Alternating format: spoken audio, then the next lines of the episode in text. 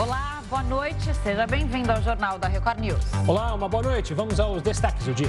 Pedido de abertura de CPI sobre supostas irregularidades nas inserções eleitorais é protocolado. Alexandre de Moraes converte prisão de Roberto Jefferson em preventiva. Desemprego volta a cair e atinge menor nível em sete anos.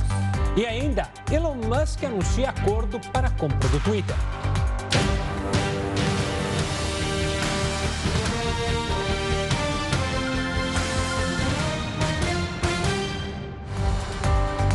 O ministro Alexandre de Moraes converteu a prisão em flagrante de Roberto Jefferson em preventiva. O ministro do Supremo atendeu a um pedido da Justiça Federal do Rio de Janeiro. Moraes destacou que, além de ter praticado tentativas de homicídio contra agentes da Polícia Federal, o ex-deputado armazenava em casa armas de grosso calibre. De acordo com a decisão do ministro, Jefferson ficará preso por tempo indeterminado. Ele já cumpria a prisão domiciliar e agora terá de responder pelos demais crimes. O ministro do STF, Nunes Marques, manteve a liberação de empréstimos para quem recebe o Auxílio Brasil. A medida tinha sido congelada por 24 horas pela Caixa Econômica, depois de uma orientação do Tribunal de Contas da União. Com a aprovação, as famílias podem comprometer até 40% do valor total recebido. Antes, o permitido era 35%. Na decisão, Nunes Marques rejeitou o pedido da medida cautelar feito pelo PDT. O partido disse que os empréstimos ampliariam o superendividamento no país. Para o ministro, a oferta de crédito consignado é uma opção para as famílias brasileiras por ser uma modalidade barata para quitar dívidas caras. A Justiça Eleitoral realiza em todo o país auditorias nas urnas que serão usadas no próximo domingo. Doze urnas escolhidas aleatoriamente mostram o processo padrão. Primeiro, os relatórios digitais e de programação são exibidos. Depois, uma votação simulada. E por último, a impressão do boletim, mostrando o resultado da votação. Tudo como foi feito no primeiro turno e será realizado novamente no dia 30 de outubro. O procedimento é o mesmo, a auditoria é a mesma. O que muda são os candidatos do segundo turno. Só vão os candidatos do segundo turno para essa urna. O evento oficial confere se os equipamentos que registram o voto estão seguros. Depois, todas as urnas são formatadas e zeradas para a próxima votação. Até domingo, outros testes ainda serão realizados. A auditoria consiste na verificação visual dos candidatos, na verificação das mídias, do sistema em si. A urna ela é trabalhada neste momento como se estivesse no dia da eleição, a votação simulada com os candidatos reais do dia da eleição de modo a estancar qualquer possibilidade de violação do sistema, de fraude. As regras para votação no segundo turno são basicamente as mesmas do primeiro. A principal diferença é o número menor de candidatos. É bom lembrar que aqui no estado de São Paulo, há segundo turno para governador e presidente. E aquela lentidão que se verificou no primeiro turno em relação à biometria também vai, é, um, é um passo já superado, porque os eleitores que tiveram essa biometria validada no primeiro turno, agora já estarão mais rápido, mais rápido o processo de verificação da biometria para o segundo turno. A maioria dos estados resolveu alterar o dia do servidor público para evitar um feriado prolongado durante o segundo turno. A data não é feriado nacional. Estados e municípios normalmente concedem ponto facultativo para os funcionários. Como neste ano o dia caiu na sexta-feira, antes do segundo turno, estados e municípios adiantaram ou adiaram o recesso para diminuir a abstenção na votação. Apesar disso, o ponto facultativo foi mantido para o dia 28 de outubro, em nível federal. Ainda na seara de feriados, a Justiça decidiu que o domingo de segundo turno será feriado. Com essa decisão, shopping centers, por exemplo, estão proibidos de abrir e os empregados de prestarem serviço nesse dia deverão receber o pagamento em dobro. Assunto para ele, Heródoto Barbeiro. Heródoto, uma boa noite. Essa decisão vale para todo o nosso país? Não, essa decisão vale para o estado do Ceará. Haja vista que é uma decisão do Tribunal Regional do Trabalho do Ceará. Uhum. Mas, de qualquer forma, Gustavo, chamou a atenção, que é o seguinte: é, domingo é feriado ou não é feriado? Geralmente, domingo não é feriado. Mas, como tem eleição no domingo, ele é considerado feriado. E quem é que diz isso? Quem diz isso é a legislação eleitoral. É um direito eleitoral que diz que quando tem eleição, não importa que dia caia, mas geralmente é no domingo, então esse dia é feriado. Então, por esse motivo, os funcionários, de uma maneira geral, eles têm direito de ganhar em dobro. Quem trabalha no feriado tem direito de ganhar em dobro. E houve uma briga muito forte no Ceará, daí essa decisão, entre o sindicato dos comerciários e o sindicato dos lojistas de shopping. Por que razão? Porque se feriado, nada pode funcionar, a não ser farmácia, eh, hospital, eh, supermercado, esses podem, porque são considerados serviços essenciais. Mas a pergunta que não quer calar é o seguinte, Gustavo: hum. e se a farmácia está dentro do shopping center, como é que faz? Quanto shopping tem supermercado lá dentro? Uma porção. E aí, como é que vai fazer?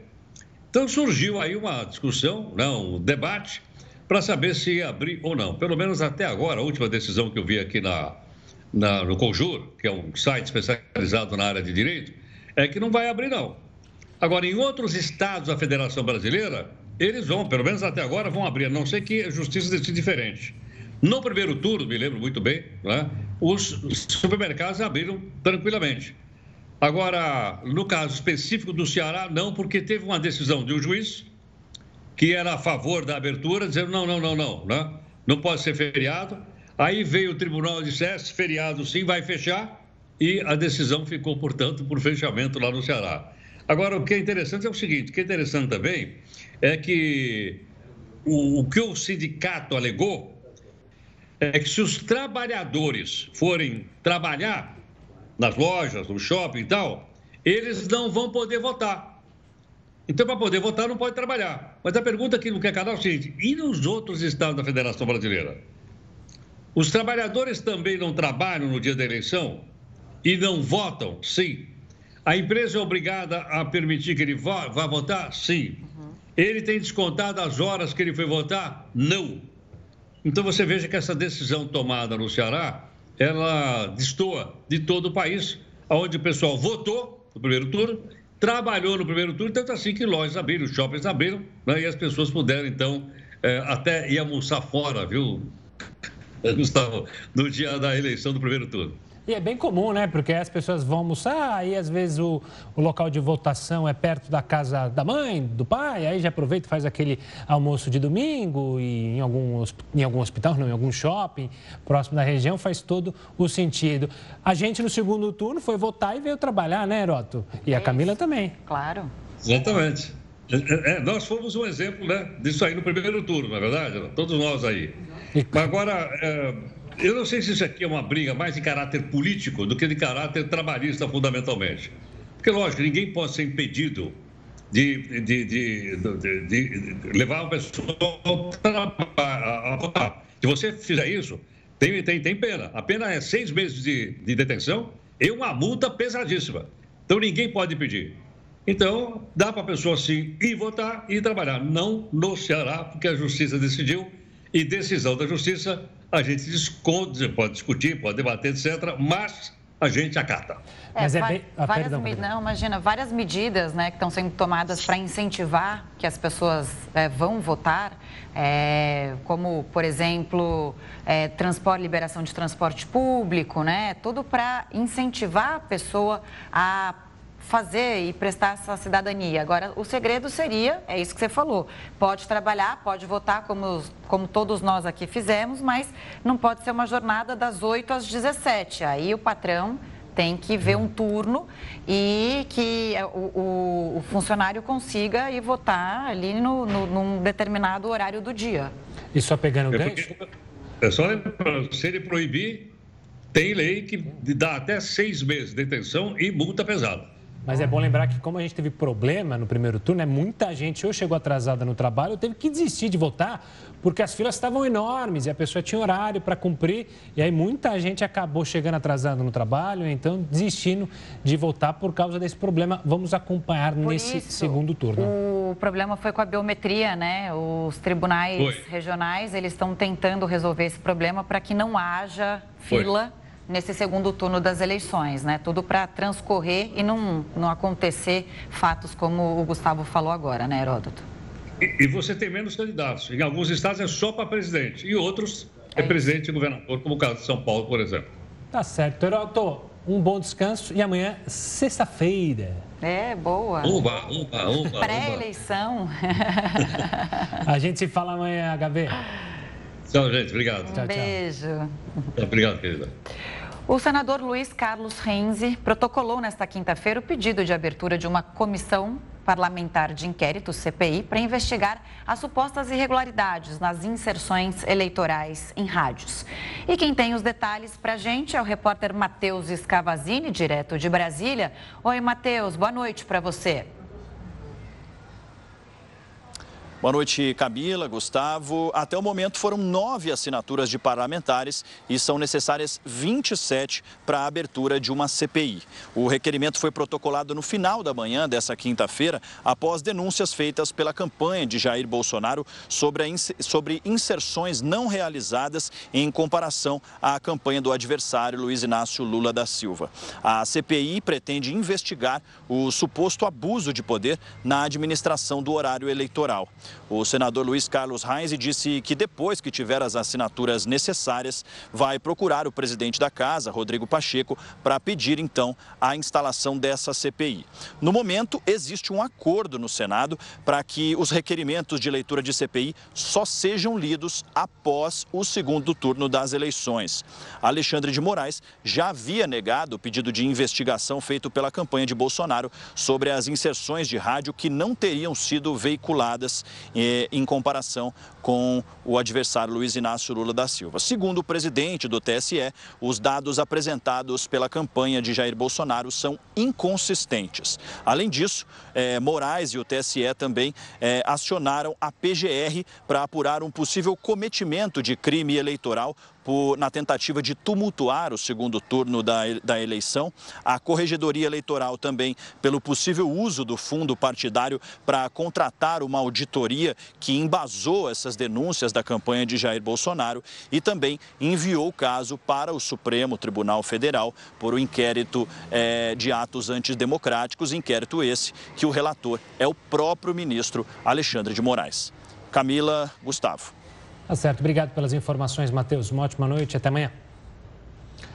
E a taxa de desemprego voltou a cair e atingiu o menor nível em sete anos. O Jornal da Record News volta em instantes para falar sobre isso. Jornal da Record News está de volta e o presidente do Tribunal Superior Eleitoral, Alexandre de Moraes, reafirmou que não é responsabilidade do TSE fiscalizar se as inserções eleitorais são veiculadas de maneira correta em emissoras de rádio. Ainda de acordo com o ministro, o dever de fiscalização é dos partidos políticos. A campanha de Jair Bolsonaro alegou que rádios deixaram de exibir inserções da propaganda eleitoral do candidato à reeleição. Moraes negou o pedido da da campanha do presidente para investigar as supostas irregularidades. Bolsonaro já disse que vai recorrer. O desemprego no Brasil recuou no terceiro trimestre e alcançou o menor patamar em sete anos. A taxa de pessoas desempregadas no Brasil caiu para 8,7% no trimestre encerrado em setembro. Esse é o menor percentual desde julho de 2015, quando esteve em 8,4%. Segundo os dados divulgados pelo IBGE, são 9 milhões e 500 mil pessoas fora do mercado de trabalho, o que representa uma queda de 4 milhões em comparação ao início deste ano, quando mais de 13 milhões não tinham emprego. Em números totais, a população ocupada é de 99 milhões e 300 mil pessoas, um recorde desde o início da série histórica, iniciada em 2012. Os dados do IBGE vão de encontro com o que divulgou o CAGED nesta semana. O número de trabalhadores com carteira de trabalho subiu com relação ao trimestre anterior e agora atinge 36 milhões de pessoas. Já a informalidade entre julho e setembro recuou e agora atinge 39 milhões de brasileiros. A pesquisa ainda mostra que o rendimento real dos trabalhadores subiu, tanto na comparação trimestral quanto na anual. O salário médio alcançou R$ 2.737 no último trimestre. Os empregados com carteira assinada tiveram um aumento de 2,8%. Já o salário de trabalhadores do setor público subiu 2,3%, enquanto empregadores passaram a ganhar 10% a mais. Bom, ainda sobre esses números do mercado de trabalho, a gente conversa com o Fernando de Holanda, pesquisador sênior da área de economia aplicada da FGV IBRE. Fernando, boa noite, bem-vindo ao Jornal da Record News. Já fazendo um recorte aqui, né? Então, tivemos queda na informalidade e aumento de renda no trabalhador, que fazia tempo que não acontecia, se não me engano, desde 2020, né? É, boa noite, Camila. Boa noite, Gustavo. É, os dados do mercado de trabalho esse ano eles surpreenderam positivamente, né? principalmente no primeiro semestre, no qual a taxa de desemprego caiu bastante, muito acima do esperado, que foi um reflexo de uma última recuperação da pandemia, com setores mais intensivos em contato no setor de serviço, educação. E a gente vê agora, nesse semestre, essa queda na, na taxa de desemprego continuando e, enfim, o, o, o, salário se recuperando. É, vale lembrar que o nível do salário, o, total, o valor que o trabalhador está ganhando ainda está abaixo do nível pré-pandemia, mas a gente está tendo evolução sucessiva do salário, recuperando o seu valor em relação, por exemplo, a 12 meses atrás. Fernando, uma boa noite da, pra, da, da minha parte também. Eu queria entender, é, vocês especialistas que trabalham com esses dados, sempre mencionavam quando a taxa de desemprego começou a cair, que ainda a informalidade era muito alta. Hoje a gente atinge o melhor patamar de carteira assinada. É justamente essa segurança, esse momento econômico dá segurança para o empregador contratar com carteira assinada? Isso dá uma tranquilidade para os números do, do emprego aqui no Brasil? Olha, tem, esse ano particularmente, tá, a gente destoou de uma dinâmica anterior. A partir da, da crise 2015-16, toda a dinâmica no mercado de trabalho era ditada pelo mercado informal. Diga-se de passagem, o mercado informal de trabalho no Brasil, ele é muito presente e importante na nossa economia em termos de emprego. Mas esse ano, sim, a gente teve uma contratação muito forte do setor formal, acima do setor informal nesse ano, o que é uma novidade. Tá? Parte disso vem da recuperação da pandemia e é bem possível que parte disso já seja reflexo da reforma trabalhista realizada no governo Temer.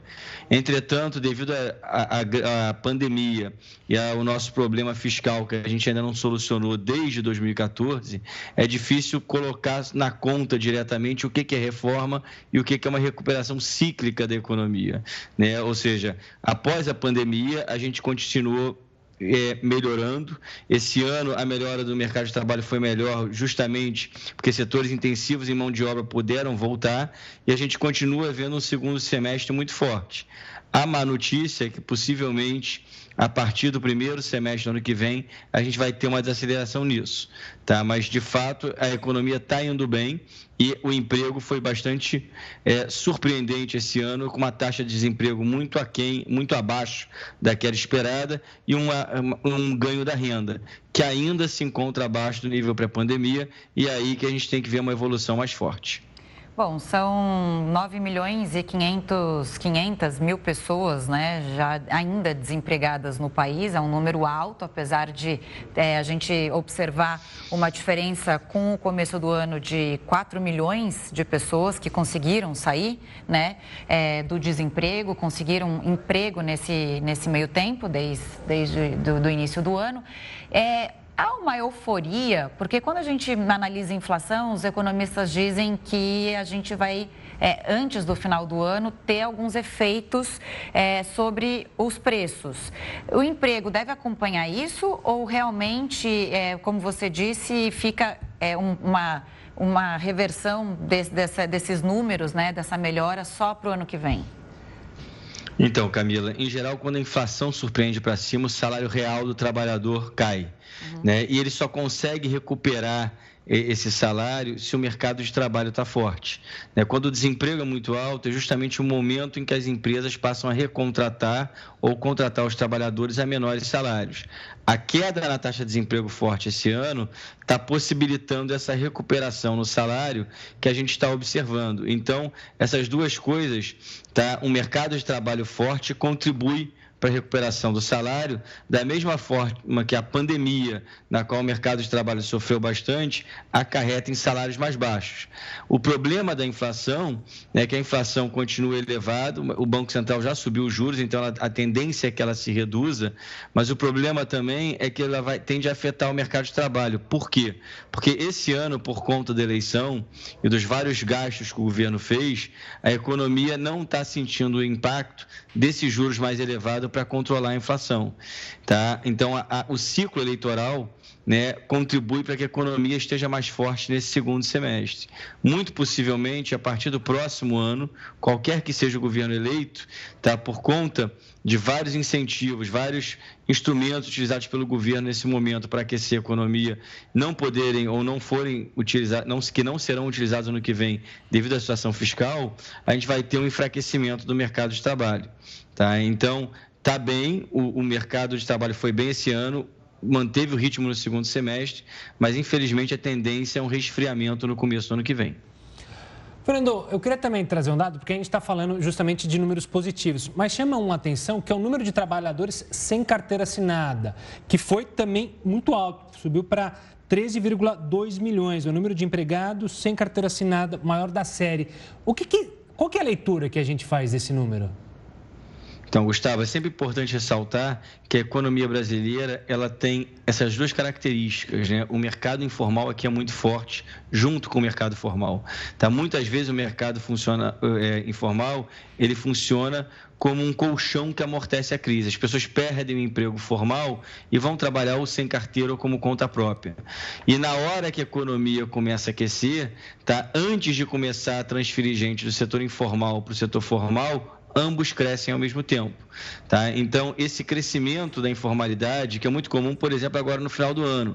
Todo mundo vai na época de Natal, o pessoal recebe o 13 terceiro, a economia formal fica muito forte, e a gente observa um movimento informal muito grande nas ruas. O que, que é isso? É essa complementaridade que tem na economia brasileira de um mercado informal muito elevado, que é resultado que de uma regulação muito forte, que faz com que o custo trabalhista do trabalhador formal suba muito muito.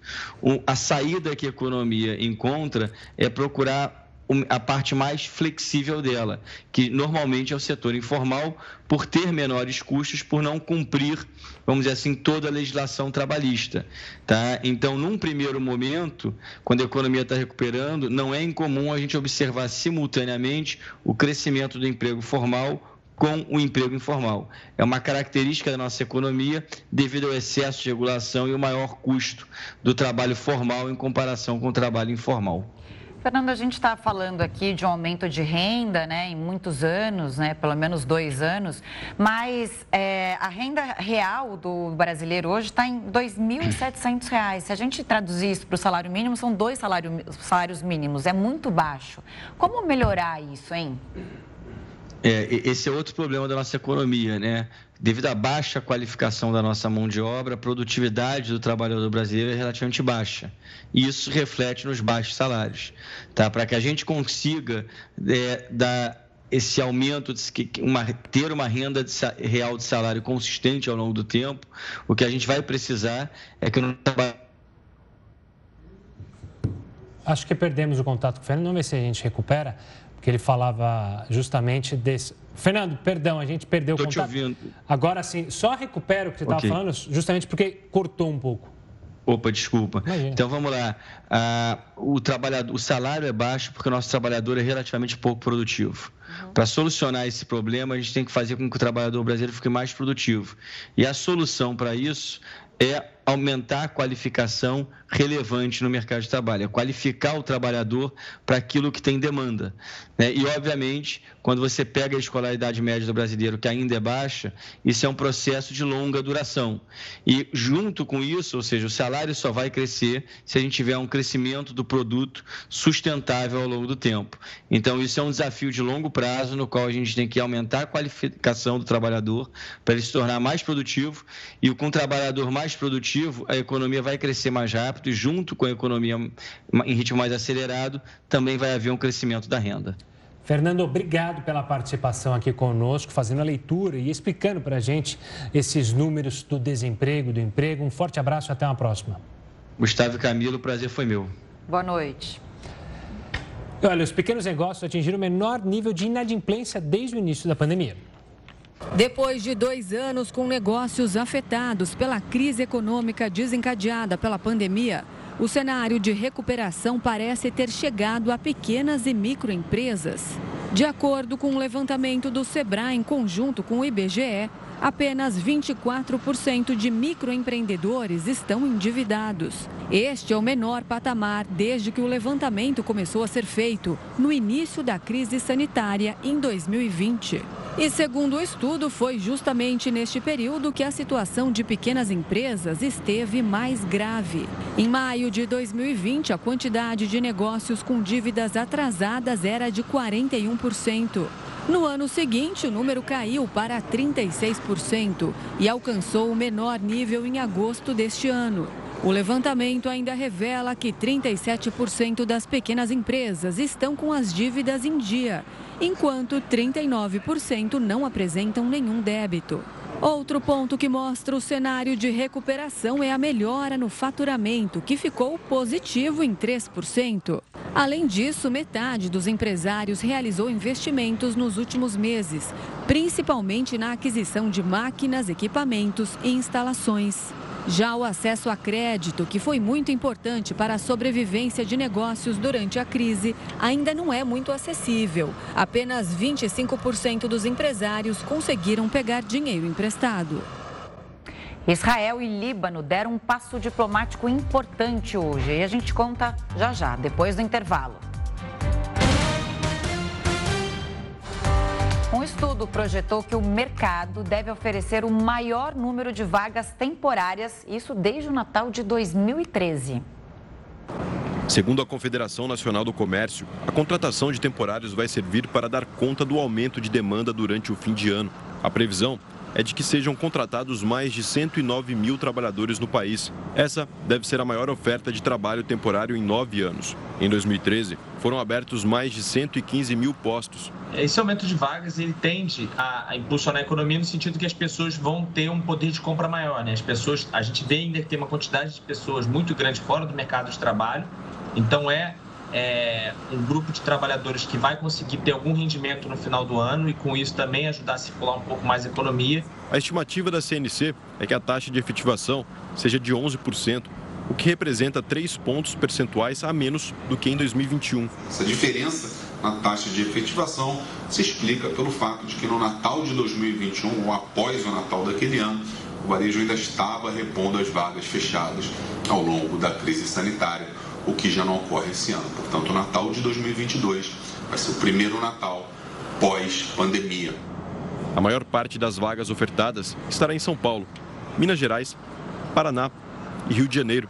Juntos, estes locais concentrarão 54% da oferta para o Natal deste ano. Então, acredito que essa taxa de absorção não vai ser muito alta nessa virada de 2022 para 2023, muito porque a economia deve perder um pouco de força, além dessas questões sazonais, quando passar essas vendas de final de ano, a tendência é que a economia perca um pouco de força e aí, consequentemente, as lojas também não vão ter condições de manter todas essas pessoas no seu quadro fixo. O setor que mais deve empregar no país é o de hiper e supermercados. Mais de 45 mil vagas temporárias devem ser ofertadas.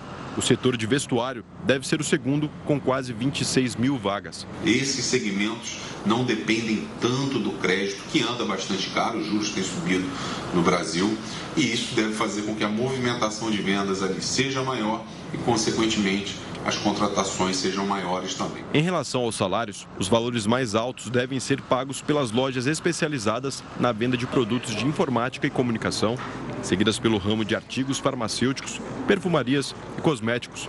A previsão da CNC é que haja aumento de 2,1% nas vendas de fim de ano no varejo de maneira geral.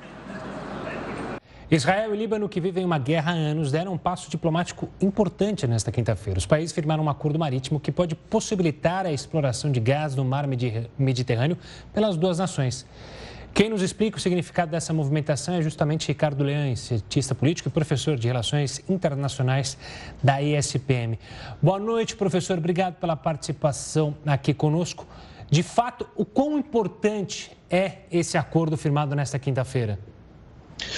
Boa noite, Gustavo. Boa noite, Camila. De fato, se trata de um acordo bem importante eh, em vários aspectos. O primeiro deles é que a região do, do Oriente Médio é marcada há muitos anos pelo conflito árabe-israelense ou palestino-israelense. Desde a criação do Estado de Israel no final dos anos 40, a maior parte, os países árabes não reconheceram a existência do Estado de Israel e acabaram entrando em guerra contra esse país em vários momentos ao longo dessa história.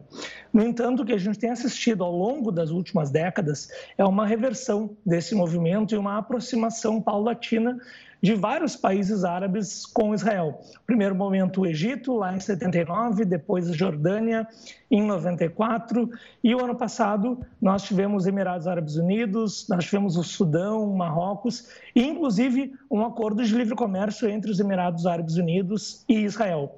E agora o que se concluiu foi um acordo que permite a exploração de gás no Mar Mediterrâneo, numa área que é comum a Israel e ao Líbano. E por que, que esse acordo é tão importante? Porque, se, uh, embora ele tenha sido conduzido, mediado pelos Estados Unidos, mas não tenha sido conduzido de maneira direta entre Israel e o Líbano, porque o Líbano não reconhece Israel, fica quase como um reconhecimento tácito, porque se o Líbano está concordando em explorar um recurso mineral numa zona marítima, é porque, de alguma forma, ele acaba reconhecendo, de fato, ainda que não de direito, a existência do Estado de Israel. Então, mesmo que os libaneses não afirmem isso, mesmo que eles digam que a sua postura em relação ao Estado de Israel não tenha mudado, na prática é o que a gente pode assistir. E em termos energéticos, trata-se também de uma mudança importante, porque se estima que essa região possa ser muito rica em termos de gás natural. Num contexto em que o mundo está com muita dificuldade para lidar com essa questão, sobretudo a Europa, em função da guerra da Ucrânia e do desabastecimento provocado pela redução do fluxo russo de gás para a Europa, pode se tornar, em médio e longo prazo, uma alternativa para um suprimento para a Europa também. Esse ponto é importante, né? Quanto tempo demoraria para realmente esses campos de gás natural eles é, serem explorados? Essa é a minha primeira pergunta. E a segunda é por que o acordo demorou tanto para sair e, e por que saiu agora? Bom, a questão do tempo de exploração, quando se trata de recursos energéticos, de hidrocarbonetos, realmente nunca se pode estimar que seja de uma hora para outra.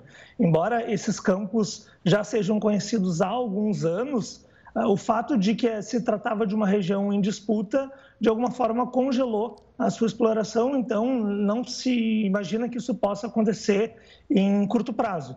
E, e quando for imaginarmos que esses recursos possam ainda vir a ser exportados para outras regiões, mais tempo ainda, porque o gás natural necessita toda uma infraestrutura específica para que ele possa ser exportado por meio de, de gasodutos ou por uma liquefação, o que se torna ainda mais complicado. Então, em curto prazo, não vai haver uma mudança significativa, mas a necessidade da humanidade em relação aos, aos recursos fósseis vai seguir, então, com certeza, vai se, se tratar efetivamente de uma mudança significativa. Em relação a, ao porquê de ter acontecido agora, sem dúvida, tem a ver com a pressão que os Estados Unidos fizeram e com eventuais tensões internas do Líbano. O Líbano é um país que, por mais que seja um país árabe, ele é um país diverso do ponto de vista cultural e religioso. O seu presidente, Michel Aoun, é um cristão maronita. Nós no Brasil temos muito, muitos descendentes de libaneses e a maioria deles é de origem cristã maronita, como é o presidente do Líbano. No entanto, setores muçulmanos são muito fortes no Líbano também, com destaque para o grupo Hezbollah. O, o Hezbollah é, na prática, o exército do Líbano, é um grupo considerado terrorista pelo Estado de Israel, um dos maiores inimigos do Estado de Israel e o maior aliado do Irã na região. Então, efetivamente, se tratava de uma disputa muito complicada, porque o Líbano passa por um, por um contexto muito difícil ao longo dos últimos anos. Ele precisa desesperadamente desses recursos, dessa moeda forte que vai ser obtida com a exploração do gás. Ao mesmo tempo, não gostaria de fortalecer Israel e não gostaria de adotar uma postura eh, favorável à existência desse Estado. Então, na minha leitura, se tratou efetivamente de uma oportunidade em função da crise econômica e da crise política que, foi aproveitada por ambas as partes para viabilizar esse acordo. Professor, é, como você mesmo mencionou, né, o Líbano passa por uma situação difícil, politicamente muito difícil. Israel, se não está numa situação política muito difícil, está indo para a quinta eleição em três anos. A pergunta que fica é: esse acordo será cumprido? É, não há dúvida se de fato os governos que virão vão respeitar o que foi acordado? Sem dúvida. A questão ah, de Israel, embora seja muito diferente, como bem colocaste, muito diferente da situação do Líbano, Israel vive sem dúvida uma crise política. Claro que não, não se compara à situação do Líbano, mas é sim uma crise política. E Israel vai ter uma eleição programada para os próximos meses. Então, sim, está na agenda das negociações do governo. O governo se mostra, de alguma forma, enfrentando alguns questionamentos e está buscando esse acordo também para buscar legitimidade junto à sua população.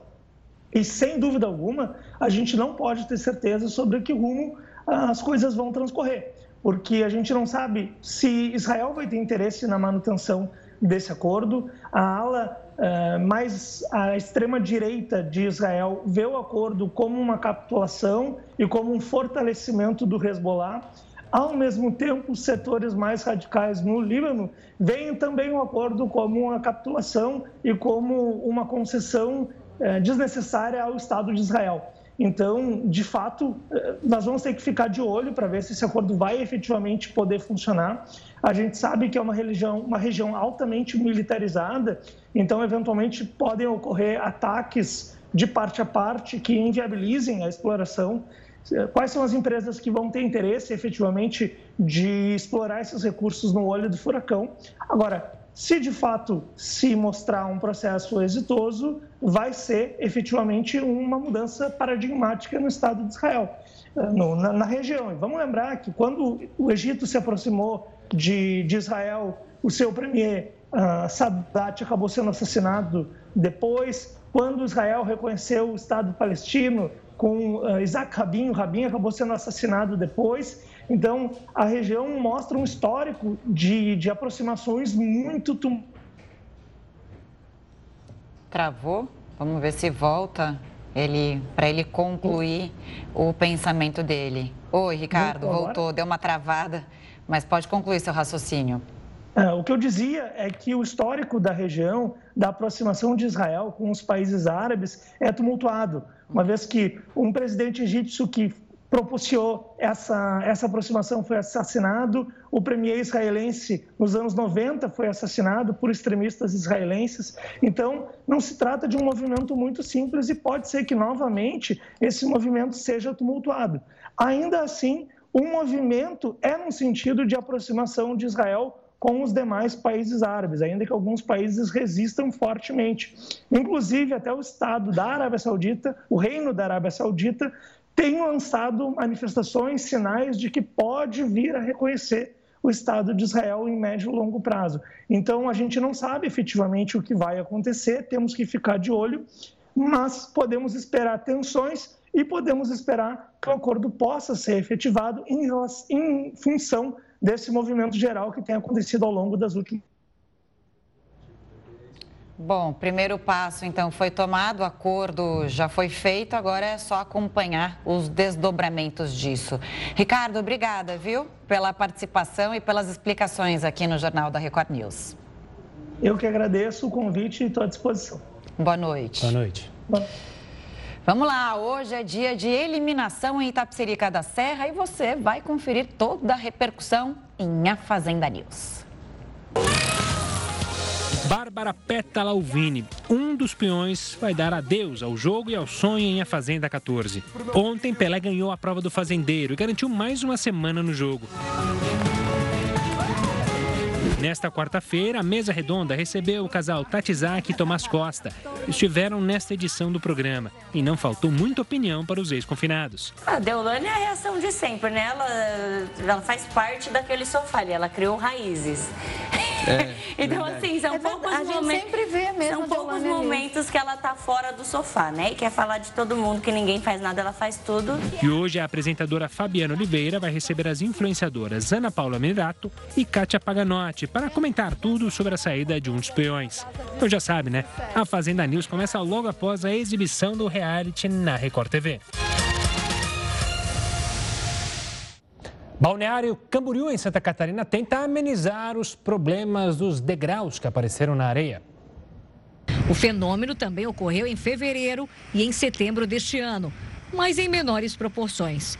O que provocou essa mudança na faixa de areia, que foi alargada, é algo muito comum por aqui. As ressacas. Ondas são mais fortes nesta região da praia e estão acontecendo com frequência. Esses degraus não chegam a ter 1,60m de altura, mas estão chamando bastante a atenção dos banhistas que passam por aqui. De acordo com a Prefeitura de Balneário Camboriú, essa situação já era prevista, antes mesmo de começar a obra de alargamento da faixa de areia. As pessoas têm me perguntado se o mar está reclamando que é seu, né? O que eu tenho a dizer com isso é que isso às vezes acontece, às vezes não até com, com, com é muito comum acontecer em outras partes do Brasil essa erosão, né? Isso acontece muito em, em lugares né, que a costa está bastante ocupada, né, muito antropizada, muito, muito urbanizada, mas precisa ser conhecido e sabido que, que esses fenômenos climáticos estão acontecendo com mais frequência. A Prefeitura de Balneário Camboriú também já informou que está resolvendo a situação e que previa que a praia iria sofrer perdas de areia com as ressacas. Também já foi contratada a empresa para fazer o processo de recolocação de mais areia na praia, em um processo que se chama Geotubos exatamente para refazer o que foi levado pela água e garantir a extensão da orla. Isso acontece porque aqui nessa região tem uma intensidade maior de onda, né? A onda vem com mais, com mais energia a empresa contratada para fazer o alargamento da faixa de areia, o projeto executivo, ela já previa essa seção a mais de areia, né? Para o quê? Para a própria praia entrar em equilíbrio. Então já estava previsto. E a gente também já está prevendo os geotubes. Como é um pequeno espaço aqui de 200 metros, serão colocados os geotubes, né? São grandes bolsas, né? Que a gente coloca areia dentro, coloca no espaço né, que está essas escarpas e depois coloca areia por cima. A natureza não está aceitando, né? Aí eles já colocaram mais é, areia e agora vai fazer geotubo, com, completamente mudar ali a, a, o negócio na praia, é complicado. Bom, o bilionário Elon Musk confirmou a compra do Twitter. Será que agora vai? O, Record, o jornal da Record News volta já já. O Brasil recebeu hoje cerca de um milhão de doses da vacina pediátrica da Pfizer contra a Covid-19. A imunização será para bebês a partir de seis meses até crianças de três anos. Segundo o Ministério da Saúde, nesse primeiro momento, as doses serão destinadas a quem tiver algum tipo de comorbidade. A vacinação de crianças entre seis meses e quatro anos, sem comorbidades, ainda vai ser avaliada pela Comissão Nacional de Incorporação de Tecnologias no SUS, a Conitec. E ontem nós falamos aqui no jornal sobre o desmatamento na Amazônia e no Cerrado. O Pantanal ainda resiste. Enquanto isso, o Pampa e a Mata Atlântica vêm perdendo áreas cada vez maiores de vegetação nativa. A Mata Atlântica está presente em 17 estados brasileiros. Hoje em dia, pouco mais de 24% do bioma mantém a cobertura original. A agricultura foi a atividade que mais ocupou o espaço do bioma. Há 37 anos, ela ocupava 9,2% do território.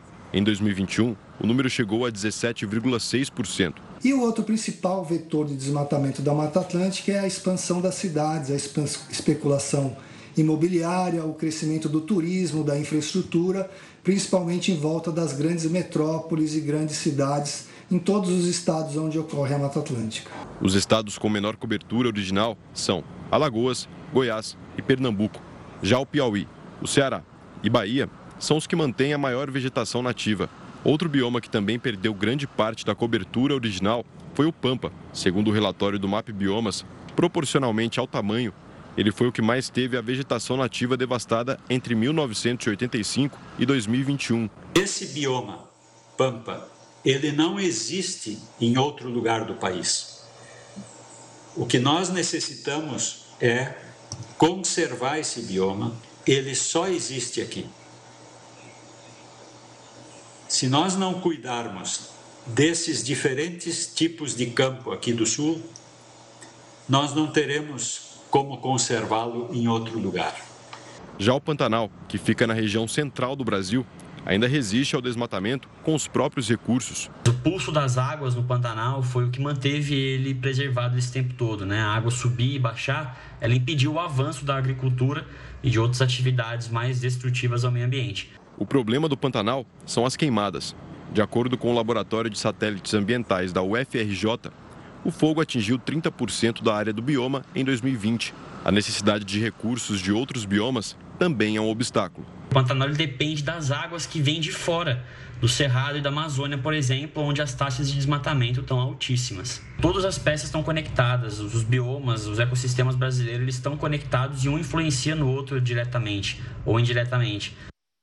E olha só, Gustavo, ainda nesse assunto, e você que nos acompanha em casa, o STF formou maioria e determinou a reativação do Fundo Amazônia. O fundo é responsável por captar doações para projetos de preservação e fiscalização na Amazônia. A retomada dos financiamentos deve ocorrer em 60 dias, segundo a decisão. Criado em 2008, o Fundo Amazônia está parado desde abril de 2019, quando o governo extinguiu os colegiados que formavam a base do projeto. E o bilionário Elon Musk anunciou a compra do Twitter, enfim, por meio de uma nota publicada na plataforma. O que novela. da. É, nossa, já viu. O show da Tesla tinha até às seis da tarde desta sexta-feira para fechar o acordo de aquisição. Esse prazo foi estipulado por um juiz nos Estados Unidos. Em carta publicada, Musk afirma que a razão para comprar o Twitter se deve à importância de uma praça comum no meio digital para todas as pessoas e que fez isso não para ganhar dinheiro, mas sim, veja só, ajudar a humanidade. Até o momento, a rede social ainda não se manifestou. Em novembro, mais de 3 milhões de estudantes farão as provas do Enem. E os candidatos treinam estratégias para conseguir, claro, bons resultados. Uma rotina exaustiva. São horas dentro da sala de aula, prestando atenção em cada explicação. Faltando menos de um mês para o Exame Nacional do Ensino Médio, o Enem, milhares de pessoas têm se dedicado em tempo integral aos estudos. A Ana Clara quer cursar jornalismo. Essa é a terceira vez que vai fazer a prova. E apesar de ser uma veterana, fala sobre o misto de sentimentos às vésperas do exame. Mesmo eu fazendo pela terceira vez, a gente nunca sabe o que esperar da prova. Então, assim, coração vai chegando essa época do ano, a gente já fica assim, ai meu Deus, e agora? Pouco mais de 3 milhões de estudantes se inscreveram para o Enem deste ano. O exame será nos dias 13 e 20 de novembro. Na primeira prova, os candidatos terão que responder a 90 questões, mais a redação, em 5 horas e meia. No segundo dia de avaliação, serão outras 90 questões, em um tempo máximo de 5 horas. Ele tem que criar uma estratégia desde o início do ano até agora, mas não perder no máximo 3 minutos por questão e procurar as questões mais fáceis para ele fazer. Depois as médias, depois as difíceis. E fazer a redação ali no máximo uma hora e meia no primeiro dia, no máximo duas horas, para que consiga ter tempo para fazer todas as questões. Como nas duas últimas edições, o Enem 2022 terá as versões impressa e digital. As mulheres são maioria entre os inscritos. Representam 61% do total no exame impresso e 54% no Enem digital. Em relação à faixa etária, a maior parte dos que farão a prova impressa é formada por pessoas de 18 anos. Em seguida, está o grupo de participantes com idade entre 21 e 30 anos. O professor dá algumas dicas para manter a saúde mental e ter um bom desempenho na avaliação. É importante que o aluno tenha no seu período de revisão também um período de descanso, um período que ele possa é, botar a cabeça para relaxar, né, fazer o que mais gosta, mas sempre seguindo o cronograma de estudos mesmo. Né? Não pode não deixar de estudar, mas tem que atingir o equilíbrio. Acho que o equilíbrio é a palavra-chave nesse momento. O Jornal da Record News fica por aqui. Muito obrigada pela companhia. Tenha uma ótima noite, fique bem acompanhado com o News das 10 e com a mãe do Gabriel e do Luca, a Renata Caetano. Boa noite.